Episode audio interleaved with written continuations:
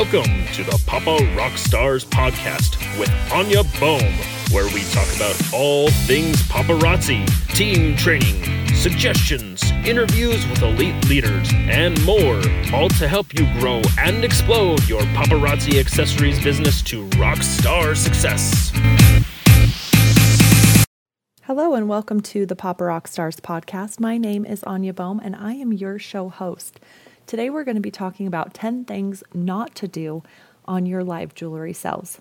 Now let's just jump right into these tips. Number one, don't be disrespectful or rude. You are representing you and your business as well as the paparazzi brand. Even if you get a troll or a rude commenter on your live, keep it fun, keep it light. Don't let their negative energy faze you. Keep pushing, keep going, and your persistence will pay off. Number two, this is a big one, ladies, so put a star next to it. Don't show belly, butt, or boobs. They're the three B's. Women are naturally critical of other women. It's just how it works. When a potential customer is looking at a live show to watch, they will judge you based off of what you're wearing before you they even click in. Like I said, I know this is harsh, but it is kind of just how it is. You can be stylish, but just be sure the ladies are hidden and that when you're moving around to pull out some jewelry or put something in a basket or a bin that somebody's claimed that you don't have a plumber's crack. Number 3, don't be boring. I know it's kind of a blanket statement, but I've clicked into some videos that are pretty dry. Sure, they're showing jewelry, but there's no personality, no pizzazz. Be sure that you're letting your personality shine through in your live shows. This is what will make your friends and your customers come back to shop again and again, and it's going to make your shows a lot more fun to watch.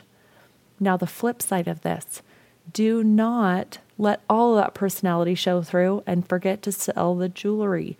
That's why they're there. So be sure that you're kind of finding a good mix of both of those.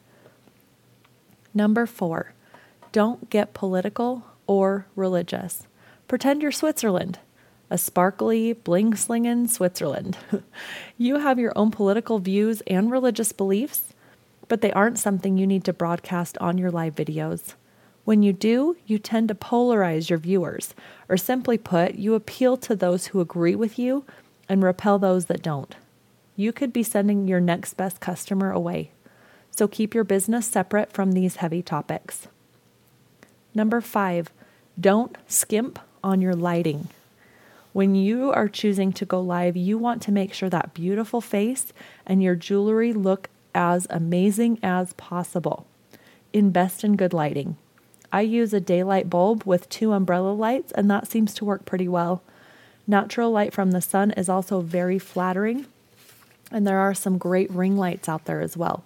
So do a little research and invest in what works for you. It makes a big difference. Number six, Watch your mouth.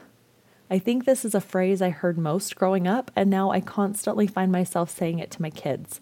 But seriously, you might curse like a sailor in real life, but when you are live, you are representing your business and the Paparazzi Accessories brand.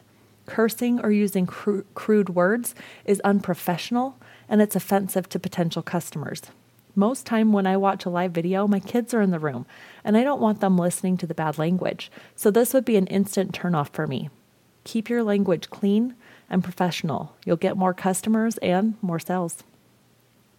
Number 7. Don't forget who you're talking to. I watched a live video once where the consultant did nothing but talk to her helpers in the room.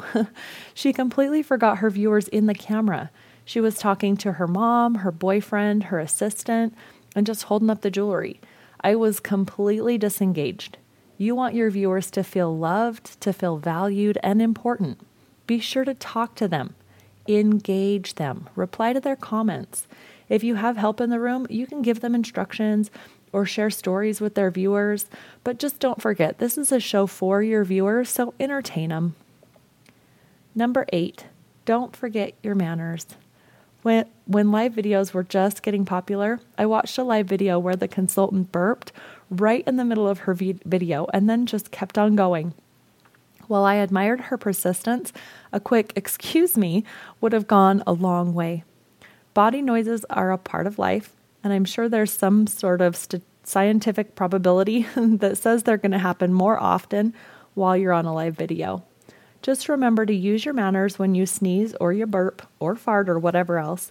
It's so much better to say a quick excuse me than to ignore it completely.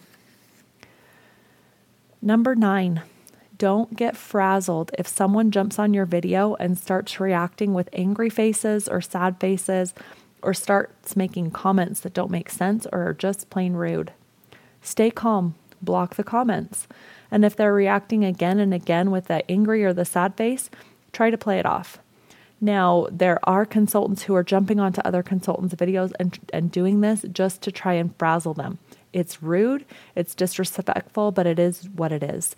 So, this is how you can react to that, how you can deal with it without without losing your business, without, you know, making your customers feel disengaged.